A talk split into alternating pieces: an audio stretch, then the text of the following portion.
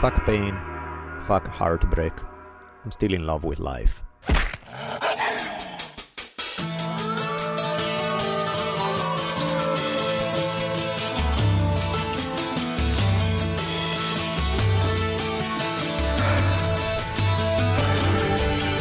From the multicultural headquarters of the future capital of the free thinking states of America known as Los Angeles, this is the Drunken Taoist Podcast. Tonight, year eight of the Drunken Taoist Podcast begins with the return of our pal, author Chris Ryan, for a grand conversation about his important new book, Civilized to Death, including Technology Will Not Solve Our Problems. We've replaced friendships and community with staring at Instagram accounts. And it is impossible for a $1,500 bottle of wine to taste 100 times better than a $15 bottle. It's time to fix some stuff. Here we go. And now, asking you all to spread the words that corporations are not persons, I'm Rich Evers. And my partner in crime, the savage philosopher and middle finger of the gods, Daniele Bolelli, as we invite you to lower the lights, batten down the hatches, and prepare to open your mind. For the Drunken Taoist podcast begins now. Welcome back, everybody, to another fine episode of the Drunken Taoist Podcast, episode 168. This time brought to you from an undisclosed location somewhere near the Big Rock in California. Beautiful. Today, since uh, since we got the man was through his ideas inspire people to get laid in lots of strange and various ways. Not that humans need to be have inspiration in that regards, but apparently they do because the impact has been big. Mr. Chris Ryan of Sex and Dawn fame, Sex at Dawn rather. Let's give thanks. It seems rather appropriate to one sponsor today, the sweet folks who makes powerful erections possible at BlueChew.com. Blue Chew, Blue Chew, you make you make coo when you crunch a Blue Chew. Y'all. Yes, indeed. So you guys know the drill. Promo code for Drunken Taoist listeners is quite appropriately drunk, D R U N K. It's beautiful. You guys don't need to, you know, hang around with the doctor to get like, hey, I need my pills to make my sex life better. Everything done online, arrive in the mail, and um, doesn't get any better than that, right? No, it'll make everybody happy. Special deal for our listener. Visit bluechew.com. Get your first shipment free when you use your special promo code DRUNK. Just pay $5 for shipping and that's it. Again, that's B L U E, the word chew, C H E W dot com. Promo code DRUNK to try it free. I think they went with that promo code because it's hard to spell. Bang. right? so thank you so much to Blue Chew. Uh, thank you, of course, to onnit.com for sponsoring us since forever. We love you guys. And you, again, I don't want to take forever on the intros. I want to make them quick. So if you guys can do me a huge favor and just take a look at the Onnit website and see if there's anything that would fit your lifestyle that you can dig. You have uh, our own promo code, which is Taoist. I think you go to onnit.com forward slash Taoist and get an automatic discount. Sure Design T-shirts, SureDesignT-shirts.com. Hundreds of colors, hundreds of styles, all sorts of cool, from dresses to shirts. Great uh, light material. Like there's one right there. I'm wearing our EQ t shirt. That's always glorious.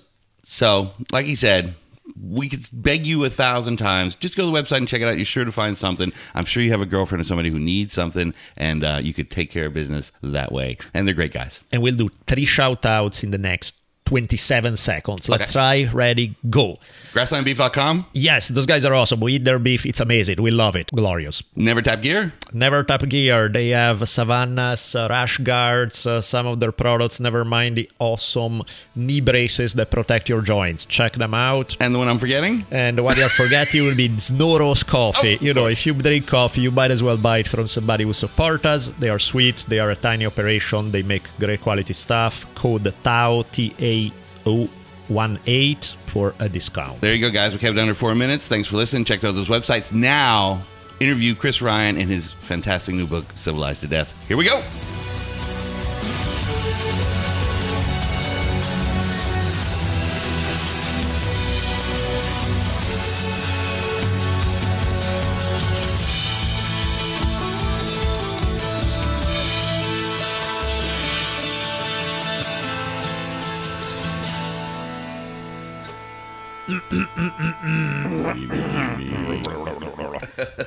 Okay, everybody's good. Okay, ladies and gentlemen, usually we jump right into the conversation, and I don't want to keep the gentleman here with me waiting, but there's a couple of things I want to bring up that have been on my mind, particularly last night. I was up super late trying to finish the book by Mr. Chris Ryan, new book out, Civilized to Death. And I have I mean, you, you'll hear our reflections as we jump into the conversations, but I have a few things I want to bring up even before we start the conversation, which is it's been a really long, long, long fucking time since the last time I read a book that I actually enjoyed. You know, most of the time I'm reading books either for History on Fire, and I mean, I enjoy them the way you enjoy something that you got to go through to, you know, it's like is the guy who's digging for gold sloshing through 72 pounds of mud to get to one speckle of gold enjoying it. Mm, i don't know i mean maybe but that's kind of the process with a lot of the history books. They are not something that i say wow this is so much fun to read. It's more uh, okay it's useful it does its job and then i can do my stuff with it. But as far as reading for pleasure eh, eh, eh, you know one of the things that uh, I think like books have been largely spoiled for me as of late by my experiences with the publishing industry where I started realizing kind of what goes on behind the scene and it's so gross most of the time it's not even funny. And now when I read the books even of people I know and like and admire, sometimes I run into these books that are just I can see a mile away like 32 hands behind crafting the book. There's a whole marketing department who told them to break down the chapters in a certain way. There's an editor who does everything a certain way. There's like the agent who say, no, no, no, we need to recraft it another. So I have a hard time. Like even people I like, I've read some. I don't know. It's weird. It's a weird feeling. I feel kind of gross most of the time because I feel that a lot of the books I'm reading these days have no soul, have no vision, have no passion. They are plastic put together by somebody in a marketing department and the book basically came out, com- out of a committee where they just bought the author's name the brand stamp it on there bought their audience. But the result is crap. Let's look at it. You know it's well crafted crap is uh, well organized crap. Sometimes it's even well written crap. It's still crap you know. It's just makes me want to take a shower after i read a chapter you know the point of saying this is not to say that Mr. Chris Ryan book fit in this pattern, quite the opposite. It was like the incredibly pleasant surprise of reading something where every page I was going like, God damn it, this is good. This is good in multiple ways. This is good because it has vision. This is good because I can hear Chris' voice in every page. I know this is his book. It's not like this mass produce shit that gets crapped out by by a publishing company with an eye on making the money. I can see a vision in his book, I can see an impact. It touches on some of the things that are as important as it ever gets in terms of uh, our lives here today. So I've been I haven't been this enthusiastic about a book in longer than I can remember. So this is my spiel to say good job, my man. This Thank was you. God, I'm embarrassed. fucking amazing. Well, well, let me let me continue the embarrassment then, because I made a oh, list oh, of, God. of three books. Because I kind of went the opposite route of books I've really enjoyed over the past kind of decade, and Guns, Germs, and Steel, Jared mm-hmm. Diamond, Tribe by Sebastian Junger, and Sapiens by Yuval Harari. Harari. Yeah. This tops them all, Oh, dude, mm-hmm. thank you. Yep. Yep. and that's where I'm. All at. right, I, I can't. There's nothing I can say now. That's, Right. Can we just end it there? Yes, That- okay. Thanks That was a good us. That was good. podcast. That was Check nice. book out, Civilized to Death. We'll see you next time. Well, but no, seriously, Thank you. one that, that, go no, no, I, I, that that's really touching because um, you're right that my editor Ben Lonan uh, not only is the most patient man on earth, like I delivered this book like probably five years after it was due, uh, but he was like all along. He said, "Hey, man, it's your book." You you do what you need to do. Like if it's gonna Yep. take you another couple of years, fine, do do it. If Mm-hmm. it's gonna, you know, and and he would give me advice and things, but you're spot on. He didn't push it in any direction. He didn't uh, like try to force me to commercialize it or you know 10 steps to happiness and end with a Right. you know Of it was just like say what you need to say you know say what's true and you're right that's very rare in publishing so That's, Kudos to him. And you know, in that sense, awesome that you were able to craft those kind of relationships within the publishing world to be able to carry it. You know, you carrying the weight to be able to have that, and him being receptive to it and say, "Yeah, of Yeah. course, it's your book." well he was also my editor on sex at dawn that helps a lot. different publisher though. Sure. and i think and he was younger then and newer to Mm-hmm. the industry and he didn't have the kind of leverage then to Sure. protect me Right. the way he did on this one Mm-hmm. and I, I wonder if i don't know in his mind but i sometimes i wonder if if he f- might have felt a little bad for some of the bullshit that went on with sex at dawn Um, right. and this time he he insulated me from that Well, that's a very rare thing in the publishing industry. Somebody who has been in the publishing industry that long and hasn't gotten jaded, hasn't gotten in, a, oh, this is just the way the business works, and let you, and not lets you, fights you to, fights to let you do your thing. Yeah. That's amazing. That's awesome. And I'm glad because another thing that I want to mention is you're a really good damn writer. You know, most people, like I found myself cracking up reading the book. There were some awesome jokes here and there where I'm like, you're taking me in these super deep concepts where I'm like, oh, this is brilliant. And then you throw a joke that I'm on the floor. I'm like, oh, this is really hilarious. So it has, you know, thank you. everything I could have wanted in this book uh, was there and more. So I've been uh, I'm mildly sleep deprived this morning because I stayed up till really late to make sure I would finish it. But i'm sorry man no, no, it's that uh, was not necessary it was worth Every it. other interview I do, the person's going to pretend they read it. Right? No, no, but I. It's because I enjoyed it. Very you few know? people, you know, as an author yourself, Yeah, you know that when when people don't read people shit. haven't Yeah. read your book, they think they're getting away with it. Of course, But as the author, you know. they ask a question, you're like, "Yeah, that was in chapter Yeah, three. yeah, You exactly. read the book, Of Yeah, course. Yeah, no, no, man. It's seriously. I enjoyed it so much. thank I was. Um, really I've been very, very into it, and I think okay. Beside my own personal, okay, is the Daniele Bolelli taste hour, and this is what I enjoy. Aside for that, I really think this is a. I hate to use the word important. It sounds like stern and stiff, but in the sense of like when we talk about what's up with human life, what's up with being alive today, what's up with the things that matter, this is as important a book as it ever gets. Because mm. regardless whether people fully agree with every single thing you say or not, the questions you bring up are the key questions that should be on uh, you know if politics wasn't a joke they should be on a political platform everywhere they should be the core questions that anybody who has any influence or power would want to address to make human life better basically to make uh, life considerably better than it than what we got out you know when you look outside Yeah. the window kind of thing yeah. it- you know, when I was writing it, one of the reasons it took so long is that I, I kept sort of running into a wall of, uh,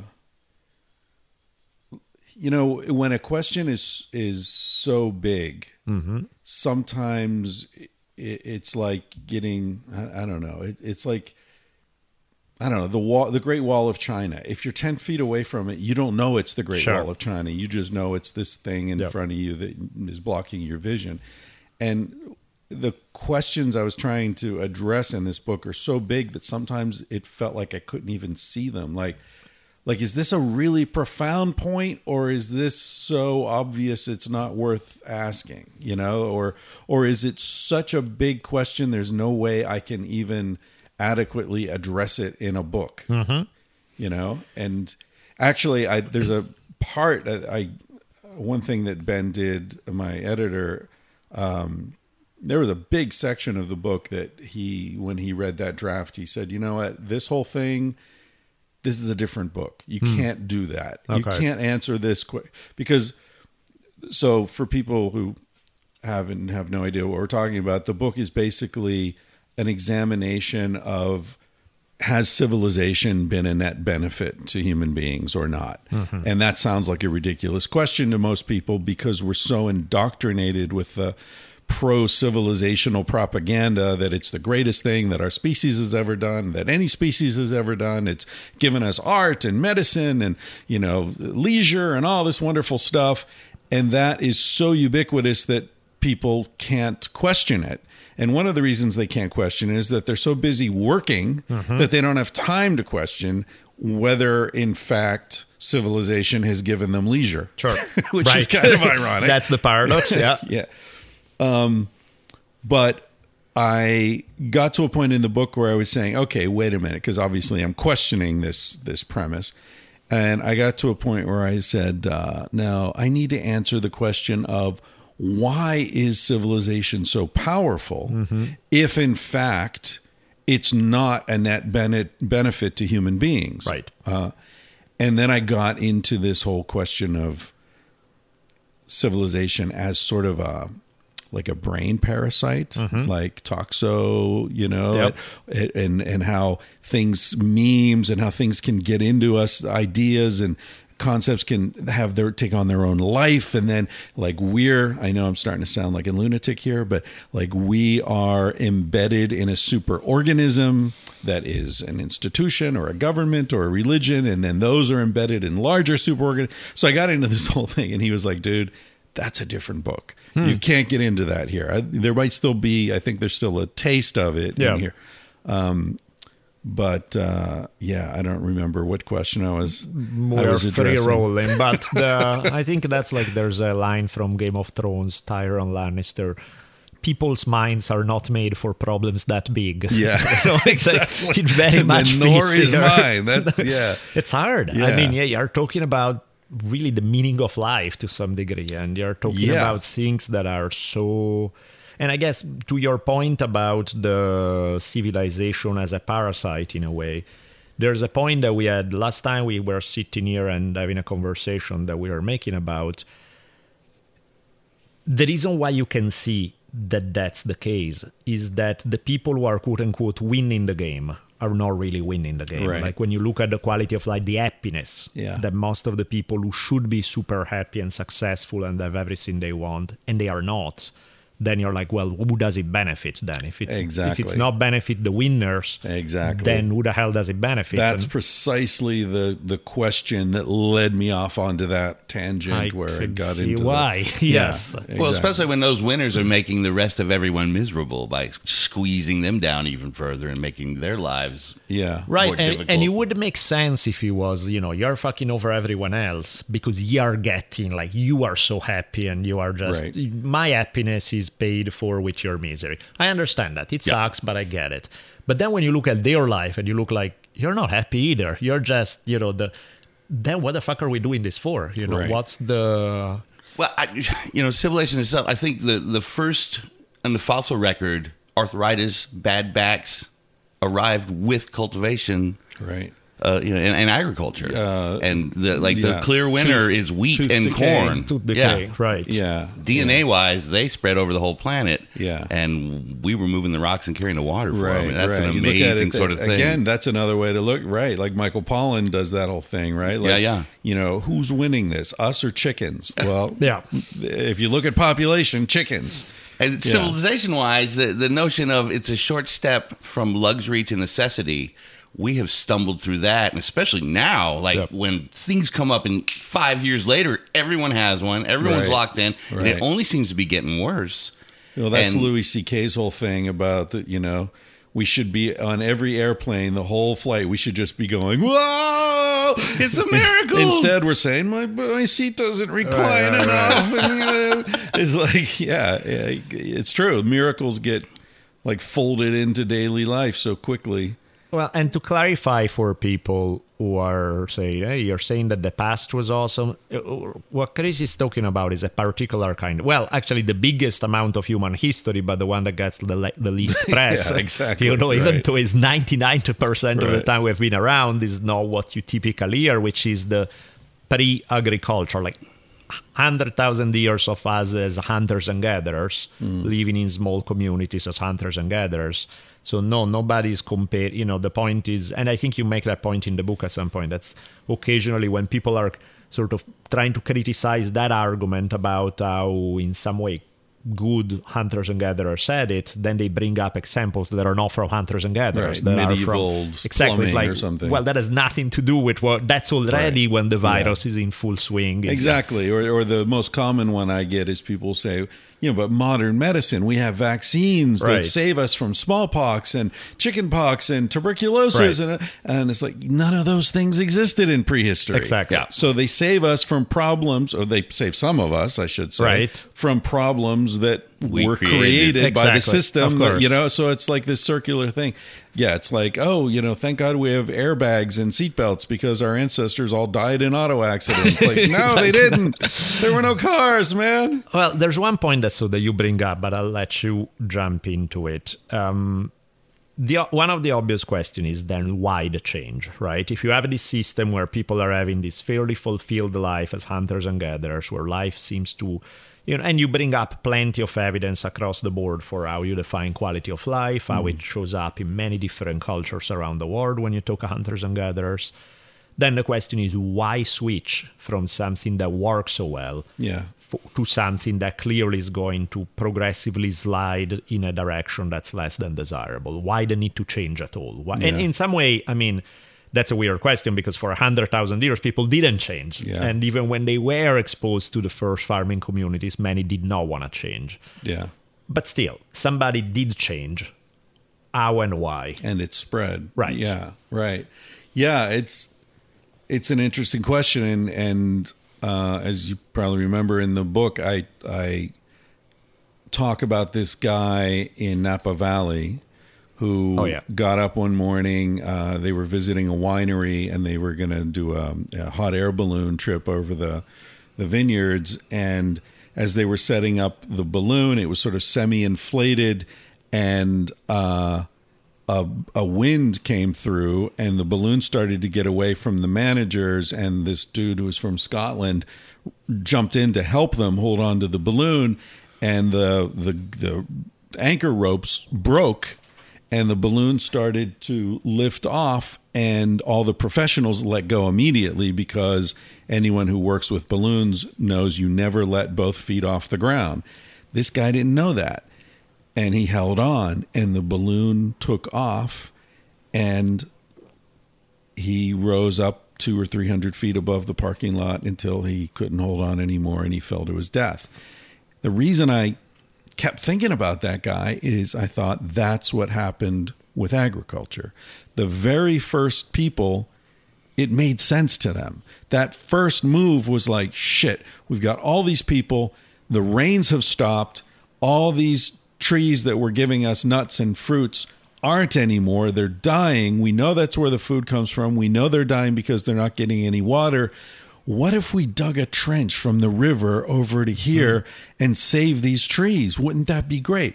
That's a great idea. Whoever first thought of that was brilliant. He was the, or she was the Einstein of that Sure. moment and a hero. They saved their people. But what the process that they put in place that started with that was like that guy grabbing the balloon. He was just trying to help out. And every, you know, imagine being that guy. Like when you're 10 feet off the ground, you're thinking, "Ah, I should have let go when I was five feet off the ground.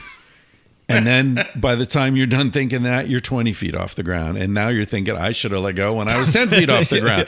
And then, and that's population. Yeah. Right. So once they started manipulating nature to to change nature rather than following nature they're leading nature so now they've figured out oh we can plant trees closer to the river in addition to digging these trenches. And then if we do that these animals come and we can just hide out and kill these animals. And then we can actually catch the animal we can enclose them and they'll breed and then we domesticate animals. So one thing leads to another to another and it's a ratcheting process. Each step you can never go back because the population is growing so quickly. And what we see is human population was relatively steady through those 100 200 300,000 years of hunter gathering. And then once agriculture starts population goes totally vertical. Yep. um, largely because uh, women are having far more babies.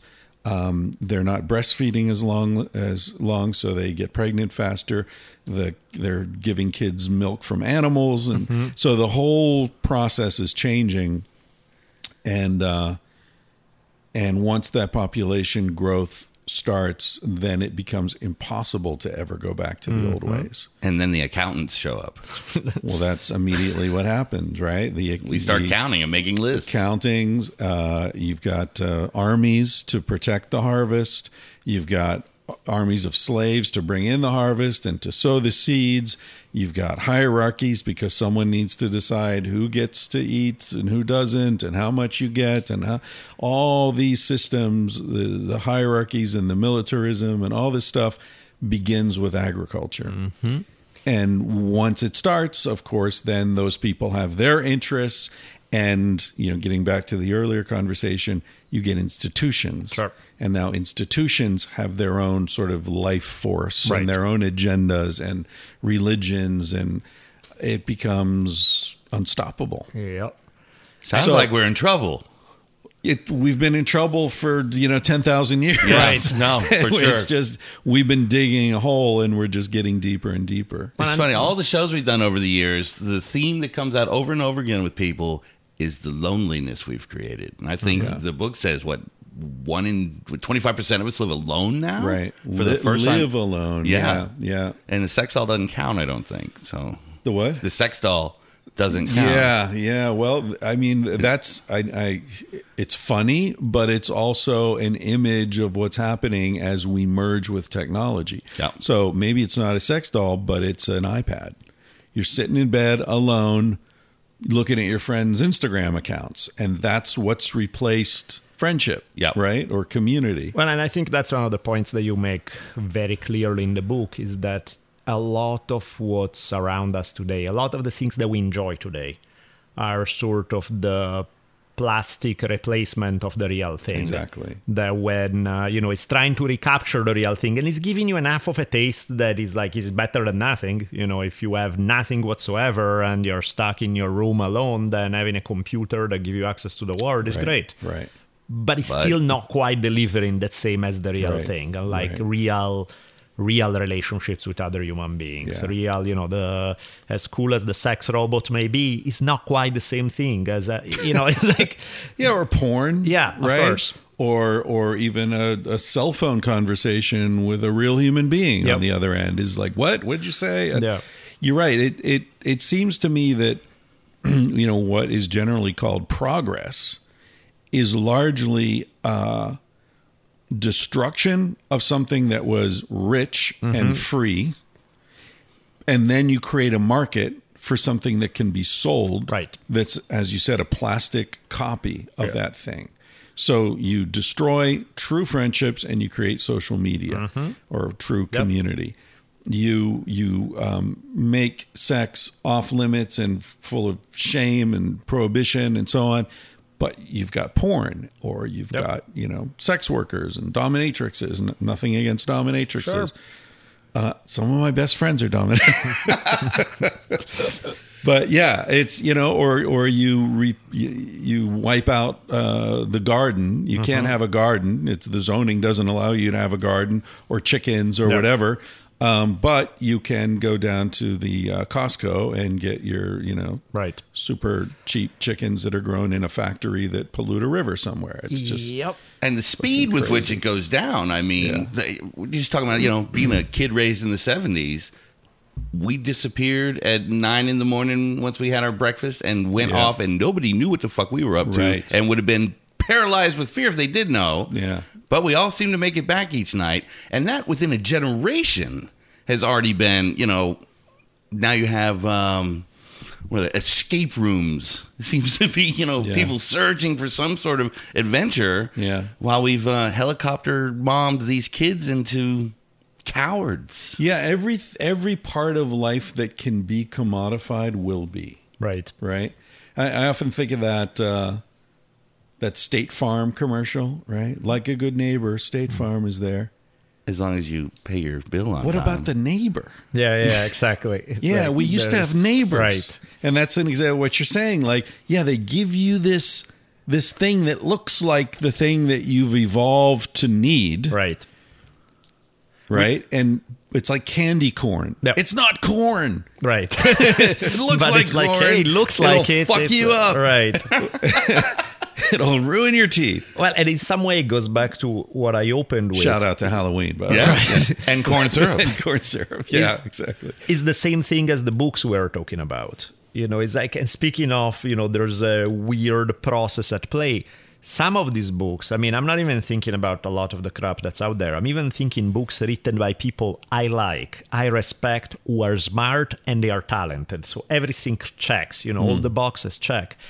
And yet you see the same thing. It's like what gets crafted, you know, by the time it's digested through the nine stomach chambers of the publishing industry, what comes out is something like that. that Publishing as bovine. yeah, yeah, yeah. nothing to do with this person talent right. and it's just this plastic version of what a book by this person should look like Right. and you're like But isn't that why we do podcasts?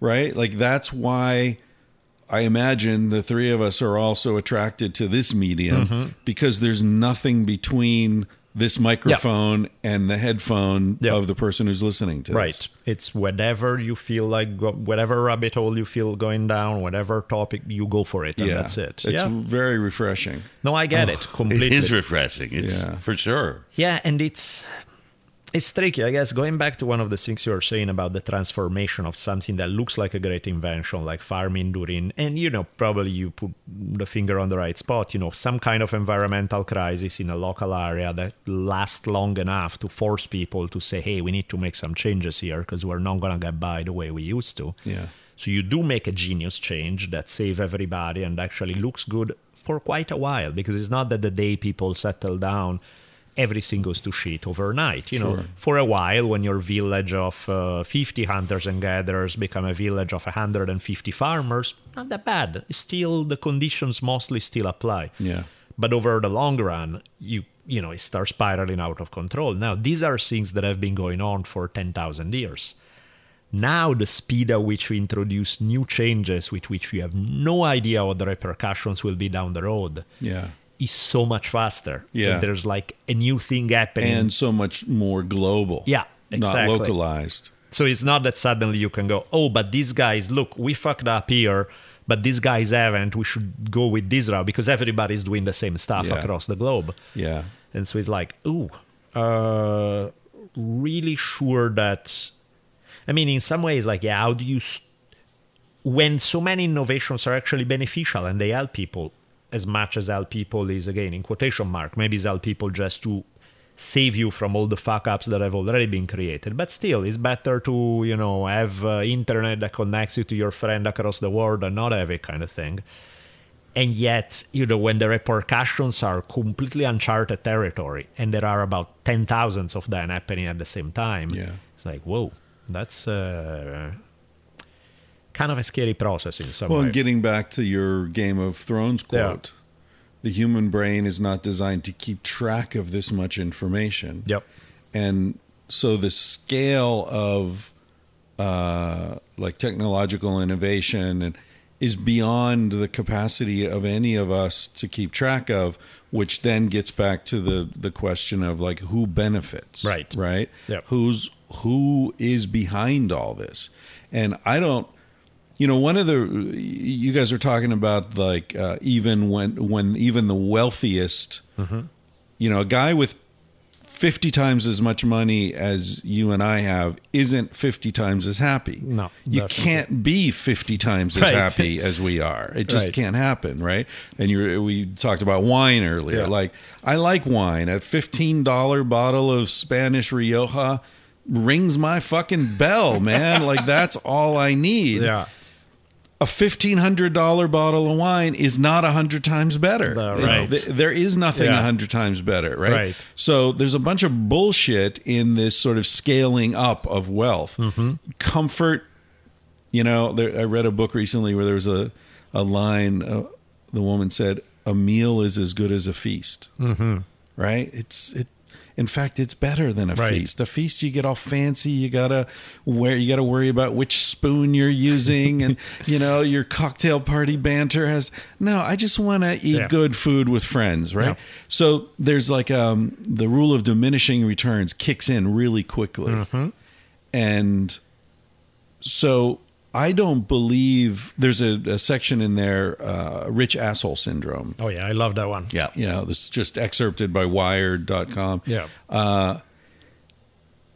What I was trying to do there was say, like, I don't blame rich people. I don't think rich people are the problem. Right. I think the system is the problem. And as you said earlier, they're as much a victim of it as anyone else.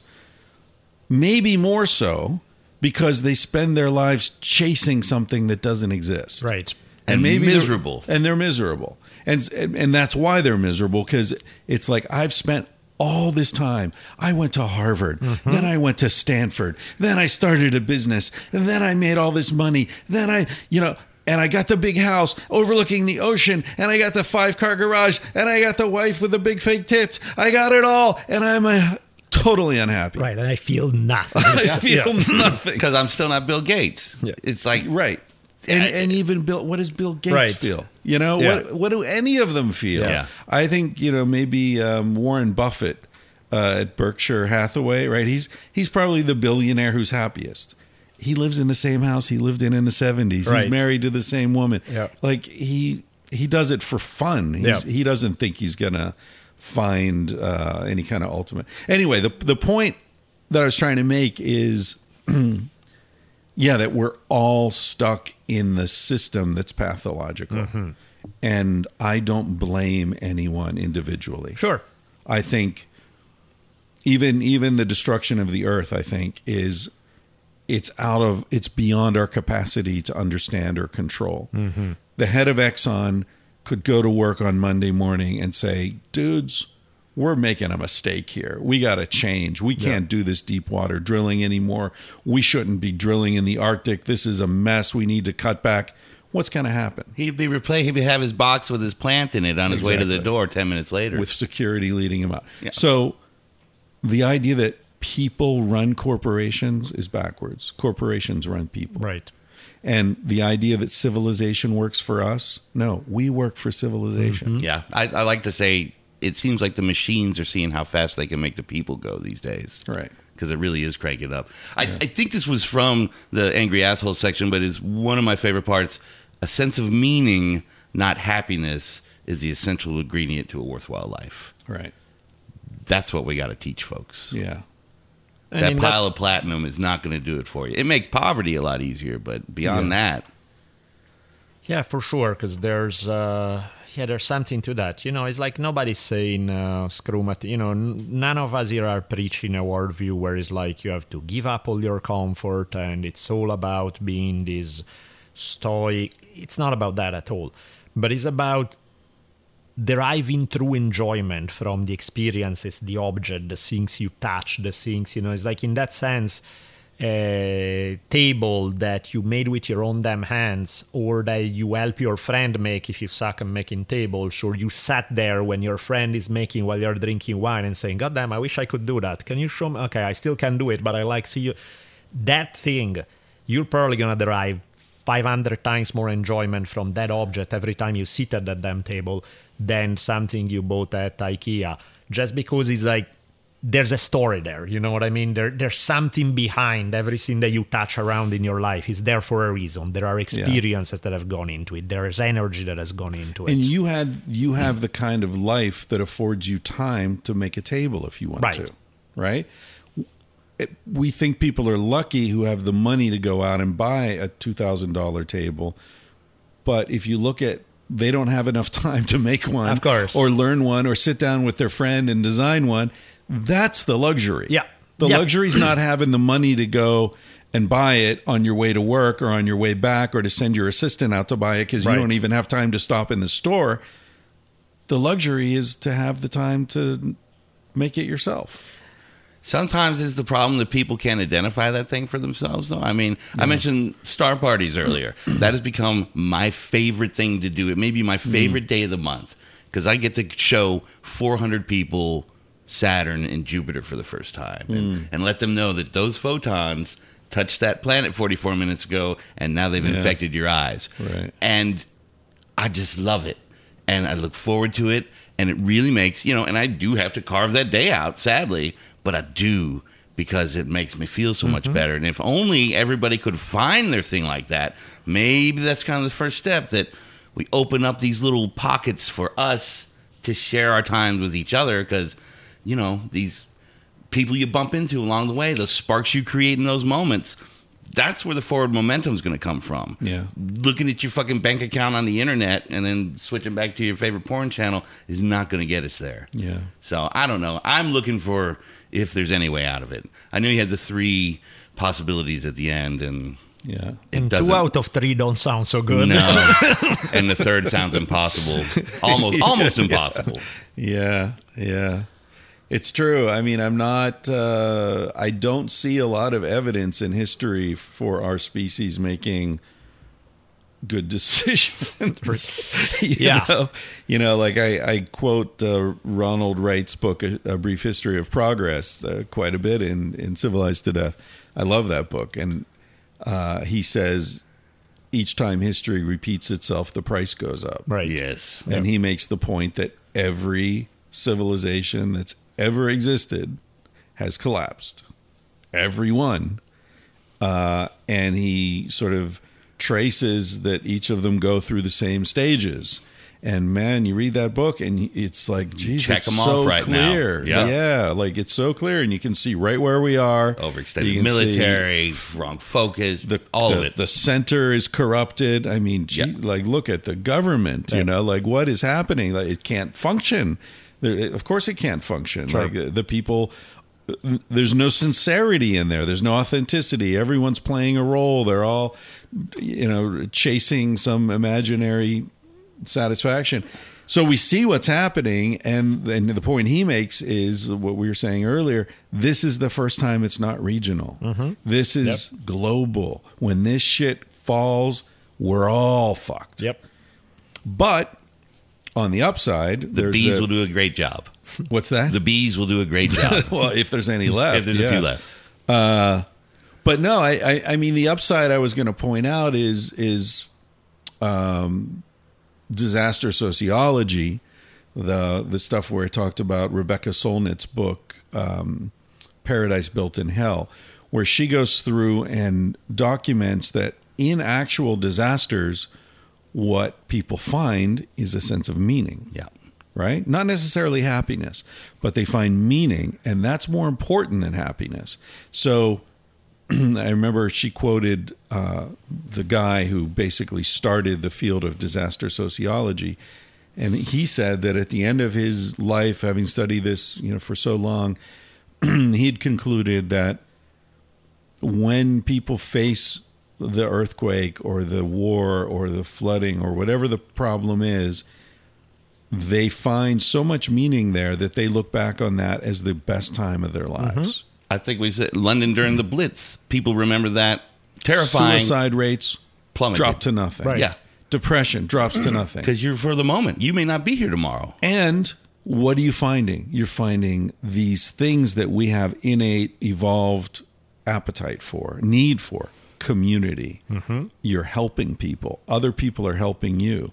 You're sharing. Like these egalitarian hunter gatherer ways of living are able to come to the surface because the civilizational structures have fallen away. Mm-hmm. And his point, I remember he said, I think I'm quoting him, he said, the disasters are not the problem. The real disaster is normal life. Right. Right. Right. Right. No, and I get it. And so I- that's the upside. Yeah. Like we may be facing civilizational collapse. Mm-hmm. I think we are. I don't know if it'll happen in the next decade or two, Sure. but it's definitely happening. Uh, but the upside of that is a lot of the shit that is going to fall away, we don't need anyway, and is actually interfering with our lives. some of it for sure. Right? Some of it, it depends, of course, what exactly collapse means. If you're saying there's Right. no more drinking water, well, okay, That's then it's game over. Yeah. That's a, there's no upside to that, Yeah. you know. Exactly. Is uh, if But if it's no more uh, Perrier, yeah, yeah, we're good. We're all right. Exactly. Yeah. no, in fact, that's that's there are very different stages yeah, of yeah. what we mean by LaCroix, collapse. I can live without it. Some that could be, you know, collapse of a rotten system that leads to a rebirth. We like that. Right. Others that are collapse and then there's dead silence because it's game over. You Yeah. know. Or Mad Max. Right, exactly. Which, by the way, is interesting because if you notice a lot of sort of the apocalyptic fiction that we consume, from the Mad Max to the Walking Dead to that kind of thing, is very much clearly in the opposite camp of your view of human nature. Is very much the Thomas Yeah. Hobbes, uh, you know, human beings are mean and nasty, and unless there's a state to control them, everyone is out there to fuck each other over, and they are gonna stab you in the back the second you turn around. yeah. All right, yeah, I'm back to my quote. One of the best ways to improve your sense of well-being is by helping others. It's a part of human design, important part that's been essential to the survival of our species. Could not be more correct because that would be hopefully after the apocalypse Yeah. what we would return to because we're programmed that way, right? I mean, I know it's ten thousand years, but I think the real damage is kind of the past six hundred Yeah. where it really ratcheted down, and then the Industrial Revolution really took it up 50 notches. Yeah, because even medieval Europe, people were helping their neighbors, taking care of each other. Yeah, but being a slave in ancient Rome, I don't think he was all a barrel of monkeys. You know, and being a slave was never good, but Right. you know, being a serf wasn't the worst thing because I think you kind of had a four-hour workday and spent your time crafting your tables or whatever, at least hanging out with your community a little bit until the king came by to Yeah, people no, around. nobody ever wants to join civilization. That- No, oh, I love that's that. the thing. Yeah, it's like if it's so great, how come people are running away from it?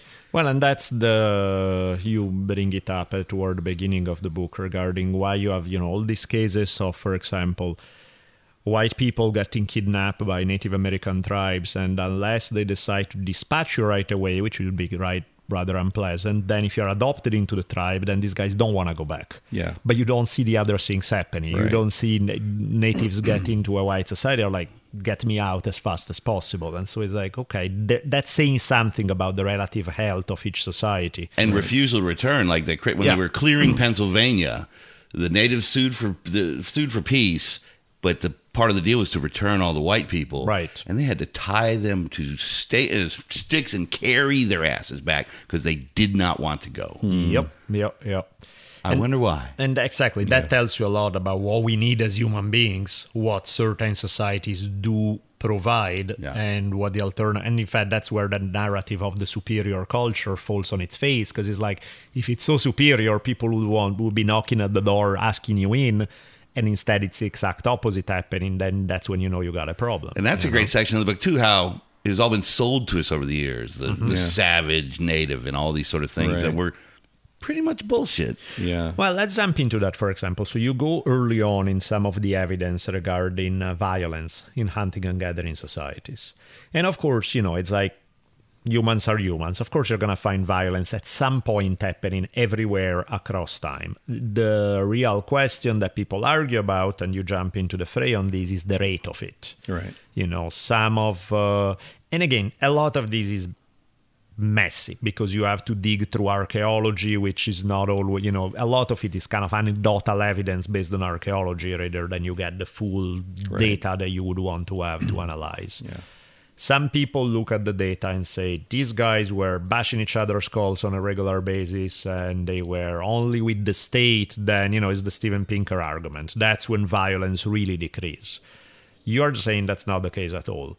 Um, is there a is there a how, how do you i guess how do you come to a conclusion? How do you feel like okay i have enough information to make a call on this? Because like anytime i try to look at that and usually so polarized you either have the people who are arguing it's all wonderful or it's all terrible. And you know it's like you read uh, i don't know war before civilization or books like that and you know there's a lot of cherry pick data here and there that points to a horrible picture but then of course they are not using all the data that doesn't fit their thesis. And then vice versa and so i i'm tend to be fairly confused when i look at that. And i've looked at that probably more than 99% of human beings because i'm interested in the topic. And i'm still i'm confused. How were you able to navigate through all that to kind of feel solid on your conclusion on that? Well, first of all, I would say um, that you, I agree with you that it's very difficult, and I don't know that I feel super solid because, as you say, the amount of evidence is scant, and people are extrapolating from uh, very little evidence in terms of archaeology. and even the evidence that we have, uh, you know, there's a 20,000 year old skull with a hole in it. Well, uh, okay, could have been an arrow, could have been a club, could have been an animal that bit that skull and killed the person, could have been the skull collapsed 5,000 years Sure. ago. And that, you know, it's Yeah. very hard to know. Um, but having said that, I think there are a couple uh, factors that make me feel pretty confident. One is that when you look at the arguments of people like Steven Pinker, for example, which I did in some mm-hmm. detail here, you find a lot of real sketchy, and I would say and have said dishonest presentation of evidence. Mm-hmm. Now, I I will cop to cherry picking. I think everybody cherry picks if what we mean by that is you assemble evidence that Sure. supports your argument. Um, but no one, to my knowledge, has demonstrated that I've been dishonest in anything. Steven Pinker presents evidence of hunter gatherer um, death rates among males, and he- based on uh, papers by, I think Bowles was the paper that he's based it on. And you go and look at that paper and you see that those hunter gatherer men were killed by farmers and loggers and gold miners. yeah that's clearly that is they were shot dead by invading civilized people. Yeah, that's a crappy piece of evidence. That's clearly should be it's And- out immediately. That's exactly. not even on the and table. so and you use that to say, "Oh, look, these hunter gatherers are very violent." Like, dude, what the fuck is wrong with you? Right. You know, Yeah, either you didn't bad. read the paper or you're you're fucking lying here. So, okay, I look at stuff like that, and there are other. Yeah, that's not right. Pinker did this other thing Yeah. on in his TED talk and in the I think it was the blank slate where he talks about where he's starting to gear up for the argument that he made later in the the book about war and peace and all that. Um, where he says, okay, let's look at these 10 hunter gatherer societies to get a baseline for how violent hunter gatherer life was. And I explained this in Sex at Dawn. Eight of those societies are not hunter gatherers. yeah, that's pretty bad. Like, what are you doing, Yeah, man? that's terrible. That's so if you need to do that kind of hocus pocus to Yeah. support your argument, that makes me think your argument probably is is pretty hopeless. which kind of makes you wonder. I mean, that is different to argue based on incomplete evidence. So you know, you find uh, the skulls of uh, 50 hunters and gatherers in Russia, and 30 in Tanzania, and 12 in South America. It's like okay, and you try to generalize about the whole hunter and gatherer experience. I can see how one would do that because you are, you know, this is the data you got. I don't have much, and so I run with what I have, and I may come to an incorrect conclusion. I understand that, fair, but this is so plain. It's so plainly dishonest. Yeah. That is like if you have looked at it for a minute and a half, you know that your data doesn't support your And conclusion. he's a smart guy. So right? why Harvard fuck are you doing professor. He knows how to do this kind of stuff. The other another one he does that I point out in the book is where he talks about the Kung San Right. people, right, in Botswana in the Kalahari Desert, and he says their murder rate is uh, equal to the worst murder rates in American cities like Yeah. Baltimore and Detroit, right? But then you look at it and you say, wait a minute, there are like 150 people in in these uh, communities, and if their murder rate is you know four out of a hundred thousand or whatever Yeah. it is in in Detroit, that means like there's one murder every 70 years. yeah, So he and then he paints this picture of like they're living with this incredible rates of violence. Yeah. Like no, man, most lives go by they've never even heard of anyone getting Of killed. course. So, okay, statistically, mathematically, Yeah, but you're but manipulating the painting data. a picture Yeah. that isn't true. It's like the the longevity argument, you know, like Yeah, oh, yeah. everyone died when they were 35. No, they didn't. A lot of babies died. You average that out to the people lived into their 70s or even 80s, and you get an average life expectancy at birth of 35. What do we do in the modern world? We don't count abortions Right, of course.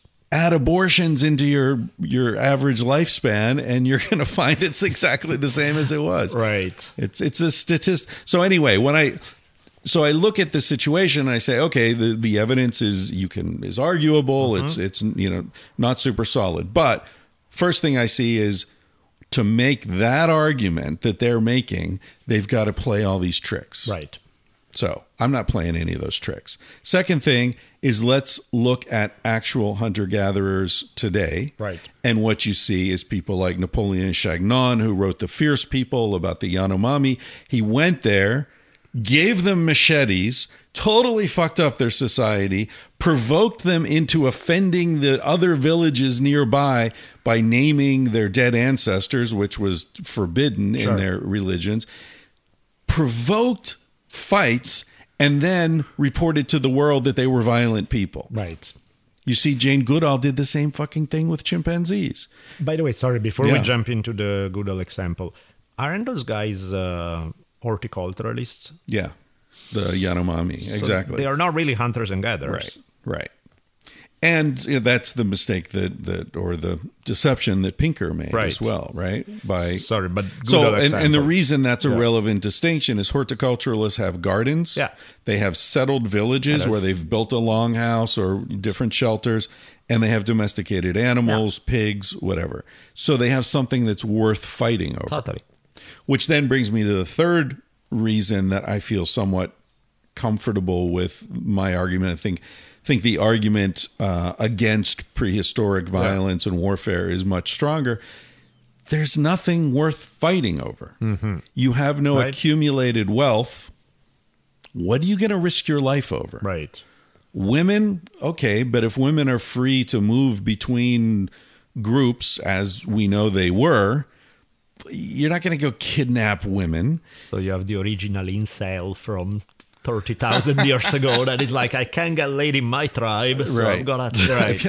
Well, yeah, and and well, there, there, the whole argument about you know novelty and sexual uh, is in sex at dawn, but but if you don't have, you're nomadic, which means you're moving Yeah. around, so you don't like this isn't our river, this Yeah. isn't our delta. Everyone's moving around.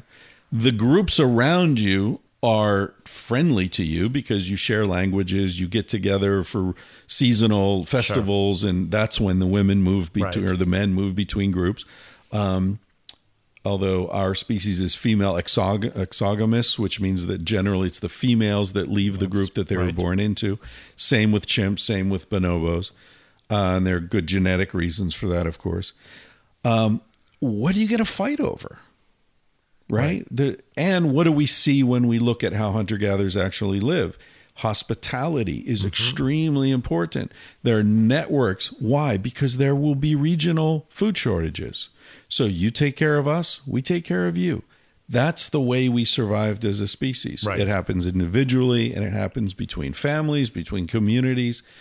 So I don't see the logical basis for arguing that our hunter gatherer ancestors were at war with each other. I don't see what they were fighting over. I don't see any evidence in contemporary hunter gatherers that have been studied. And I don't see strong archaeological evidence. No, that meant, that makes sense. What was the Goodall example, by the way, that you were saying about well. Oh, real quick, my fa- Yeah. one of my favorite lines: Yeah. "The best place for extra food is in the stomach of my friend." Yeah. Oh, yeah, yeah, that was a good one. Where couldn't else are we, going to couldn't store we it? learn that lesson? At least you Yeah. know this society. Yeah.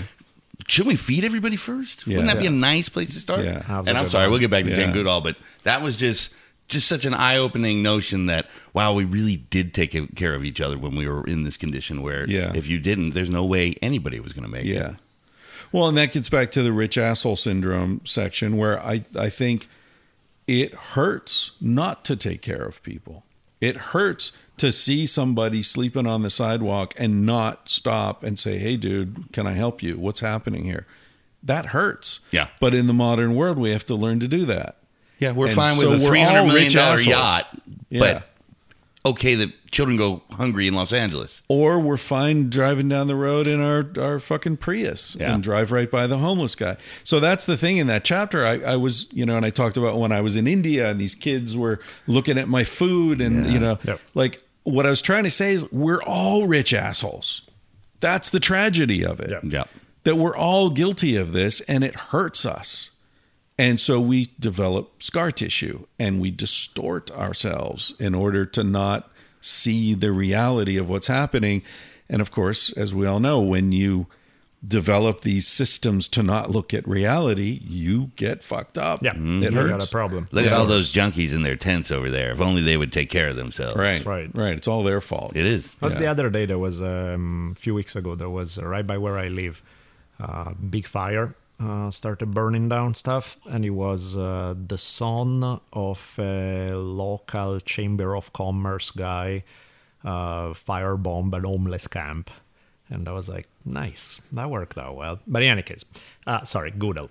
Um, Well, Jane, what happened with Jane Goodall was she went to uh, Gombe, um, and the first five or six years she was there, she uh, reported that the chimpanzees were very peaceful uh, and even intermingled between groups. And we know now from DNA testing that it's common for female chimpanzee in estrus to sort of run over to a neighboring group and have sex with the males in that group. And so there was lots of interaction between these groups.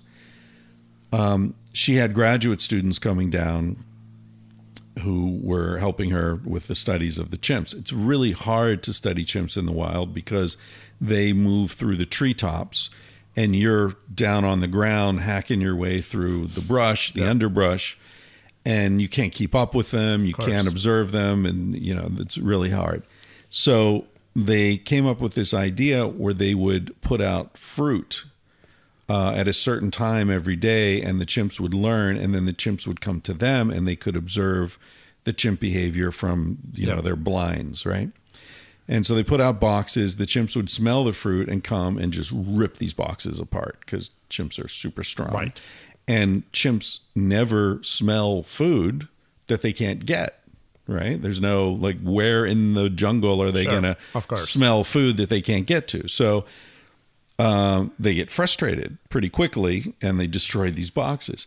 So, but they stuck with the idea. So they ended up like making these concrete bunkers with like iron bars over them that they would put this fruit in. And then at a certain time every day, they'd unlock the bunkers, open it up, and the chimps would eat all this fruit. So, what have they done here? First of all, they've totally distorted the chimp's natural behavior because they don't find concentrations Yeah, of, of fruit in the jungle. It's all dispersed. Right. So they're spread out and they would hoot to each other and, hey, there's a, this tree's full of fruit. Yeah. Oh, okay. And they'd all come over and they'd all get it. There's enough for everybody and it's spread out. There's nothing to fight about. What have they done? They've created a surplus, they've created concentrated wealth. right. So now they're fighting. Now the alpha males are, you know, attacking the females and the lower ranking males.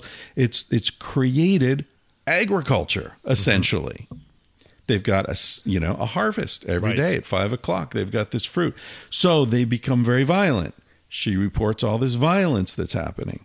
Then what happens? The neighboring groups hear about this fruit or smell the fruit or whatever. up. They start coming in, creates war between these groups. They've got something to fight over. Again, agriculture. Mm-hmm.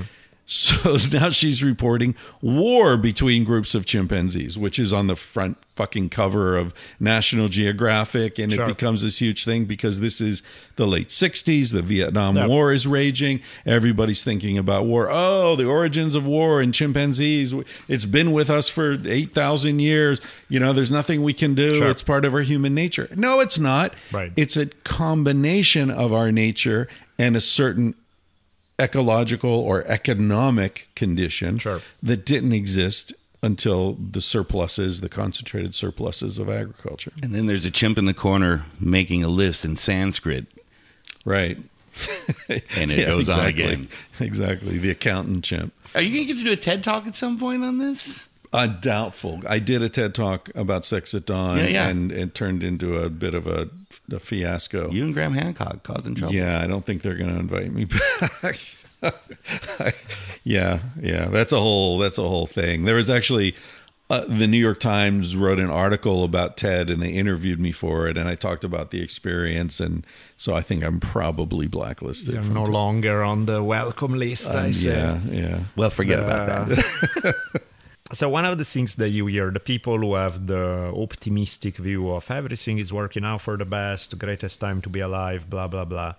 There tend to be, I mean, anybody who's not a complete idiot has to acknowledge that there are some issues. And you know, one of the most obvious one is environmental problems. You know, even you know back uh, a couple of decades ago, denial was a particularly strong aspect of just saying no such things what are you talking about there's no problem now of course anybody even the most super hardcore let's go forward with progress has to acknowledge that there are some environmental issues uh, but of course, denial works in other ways. Now, you can deny that there aren't the issues, but you can say, oh, it's all because of you damn hippies who aren't embracing nuclear power, because if we just switch to nuclear power, then everything would work out great. We could maintain civilization where it's at, and everything would be amazing because we would no longer be burning fossil fuels, and blah, blah, blah, blah, blah. The Ben Shapiro argument of uh, approach to environmentalism, right?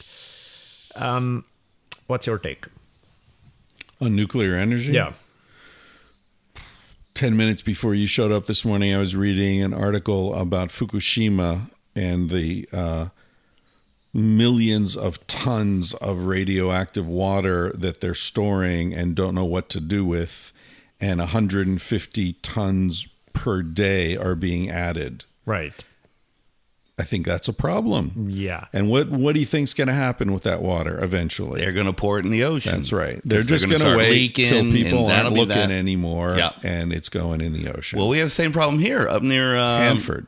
or uh, uh, um Los Diablos nuclear. You know, the same one that they shut down near Camp Pendleton ten years ago. Built at the same time. That one was shut down because the the pipes had been reduced by ninety percent from the seawater. But now they want to extend this one two more years. That's right next to Cambria, Morro Bay, some of those beautiful places, Pismo Beach. yeah. And uh, they we're giving Fukushima that up by ourselves. And one of the things that these guys argue is like, oh, because that was nuclear energy built uh, years ago, now it's a whole different process. So say, But it And still we can do creates waste, yeah, and right. no one knows what to do with the waste. Yep. Except make Yeah. you know plutonium for bombs. That's why they picked uranium instead of thorium. Yeah.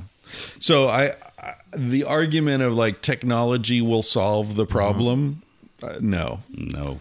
no, I don't buy it. Yeah. Uh, technology creates just as many problems as it solves, and actually, many of the problems it claims to solve aren't actually solved.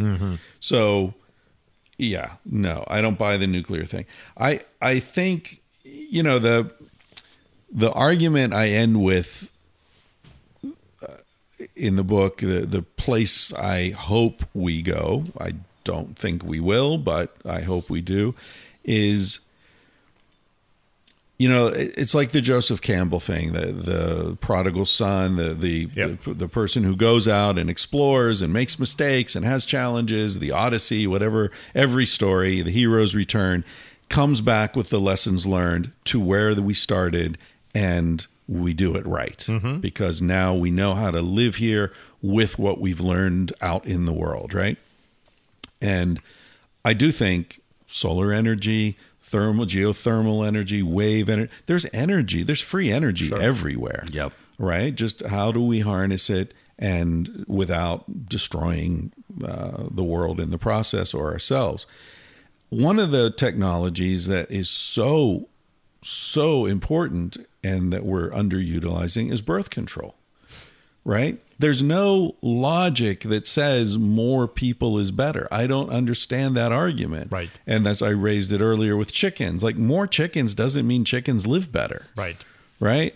There's no correlation between overall population of a species and the quality of life of the members of that species. In fact, it's often the, The opposite. opposite, I think I quoted Isaac Asimov in the book saying, you know, there's a certain amount of quality of life, and the more people you have, the less each of us gets. Of course. So we do have uh, birth control technology. We know how to do this. We know it makes life better for women.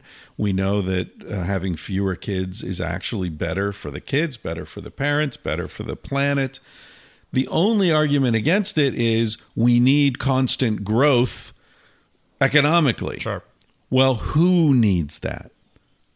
The people who are making money Yeah, on scaling mm-hmm. up, right? Right. But as we've already established, their lives aren't actually Yeah. better. Right, right, right. So I think the whole house of cards is built on this idea that scaling up is always better, better, better.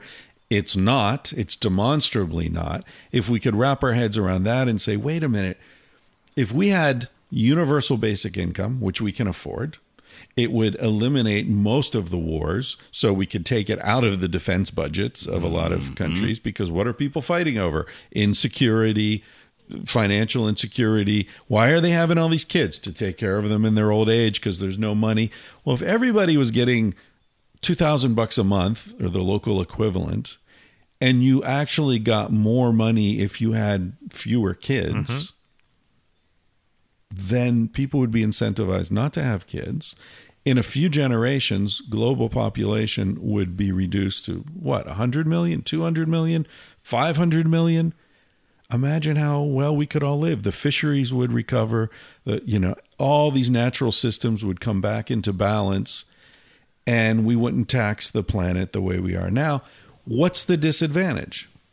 The disadvantage is a bunch of people who aren't yet born wouldn't be born.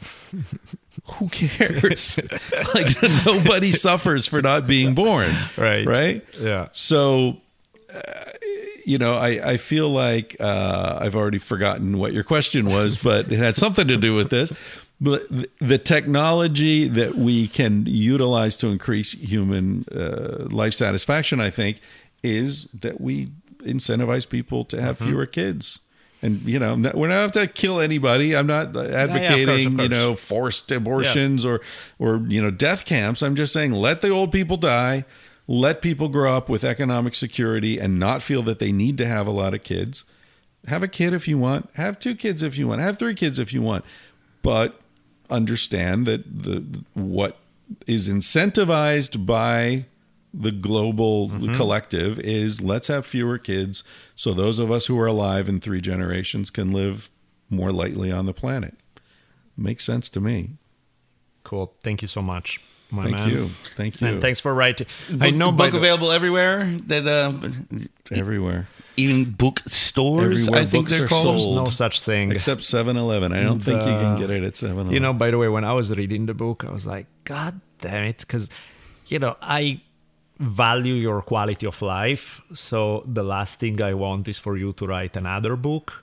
But be considering that uh, your the result was so good, I'm like, come on, Chris, get back to work. Hey, another ten years. I Churn out another, you know. I actually, I, I this winter, I'm, I'm going to be working on a book. I, I don't want to talk about it too much, Sure, but sure. it's totally different.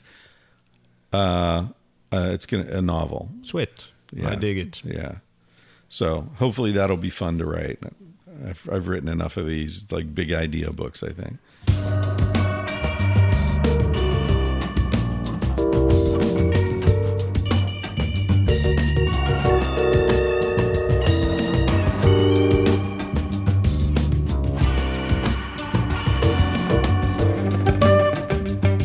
The funky music means one thing, and that's the end of another fine episode of the Drunken Taoist podcast. I mean, the fact that we have to wait seven years for a book, it's worth it because go check it out, everybody. I can't, you know, we're lucky enough that we get to actually hang out with the fellow, but his writing really feels like his conversations, and it's it's a great read, and you know, something we all need to wake up to. it's really really fucking awesome. Yeah. I can't. I'm not one to make shit up when it doesn't apply. You know, I've uh, there are plenty of people I like who have done. There's uh, nowhere near. This is amazing. This is just uh, what Chris has done in this book is beautiful. Please check it out. Speaking of people we like, Let's say thank you to a lot of folks because we haven't done this in about forever. So thank you to the usual suspects who have been donating to the show. So let's jump into it. Let the pottering begin. Big thanks to Lisa Robles, Pat Hartman, Andre Garapetian, Aistis Juska, Nicola Togni, Aaron Weisner, who donated twice in this period, Samuele Rudelli, Jim D'Amico, Matt Chebre, Robert Primos, Jesse Ran... Oh, ah, Jesus, fuck, Jesse. I'm That's a tough struggling one, here. isn't it? Rantakangas, I'm guessing, Yanni Linima, Christopher Purcell, Jonathan Waterloo, Stephen McKee, Federico Rossi, and we got Luis Pesquera, Thomas Robinson, and Ross Cranham. You guys are fucking awesome. Thank you so much for supporting us. Thank you so much, everybody. We certainly, appreciate it. certainly appreciate it. Real quick, Kiva.org, $134,000 in loans uh, supplied by you, our fellow listeners. Please come join us. Kiva.org, it's $25 to join in on a loan from all over the world. Helps somebody get a cow, a water pump. Uh, loans even available in the United States. Loan, get repaid, loan again. It's that easy. And we'd love to have you join us. Kiva.org, you can join Team Drunken Taoist. And you guys know the drill as far as Amazon. If you happen to buy books with Amazon, please use our link. It I helps us a to bunch. Yeah, right. So get Chris' book. Your life will be better. Chris got the royalties, and we got a little cut on Amazon. It's everybody wins. Mr. Bezos would be very upset. Sweet. Okay, let's roll. Thank you guys so much. Have a wonderful day. Bye.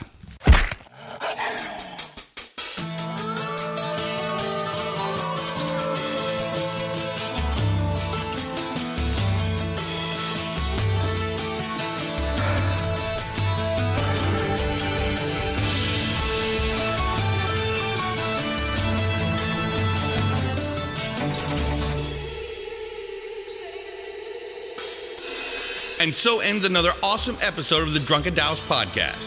Be sure to keep your ears peeled for another mind expanding episode coming soon. We'll be tweeting you as they come out. You can keep track of Daniele at D Bolelli. That's D B O L E L L I. And you can find me on Twitter at Richimon1. R I C H I M O N and the numeral 1. We'll see y'all soon. Woo!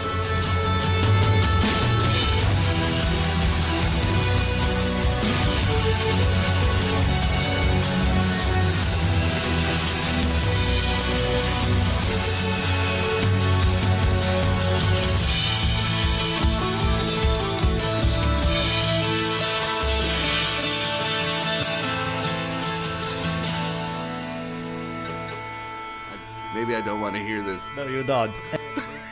In questo caso, in questo caso le provvidenze di Dio Duncan showed you the way, yeah? Oh man, isn't that scary to think? Nice. So don't kill people, do that instead. This was great. Fucking awesome. And I love this conversation. I have nothing against chicken other than the fact that they are ugly and weird and strange. We've been having a great hour here. I completely got lost. Are we doing the outro or the intro? We're outroing. Oh, we're outro. Okay, sorry. So that's so let's continue. Did you ever see the movie Tombstone with uh, Val Kilmer and? Uh, Uh, your accent, it just whatever that movie is you were trying to tell can me Can you about. translate for me, please? I believe the word was tombstone. Yeah, that one exactly. Just as I was saying, you know, Tombstone. now, most everybody thought. Sorry. We'll we'll do a cut on there. Or not. That was something else. That's maybe too powerful. What do I have to do? One day the rod shall teach you. Get back to work. Funky. Podcasting. It's like radio, but you can cuss. Why?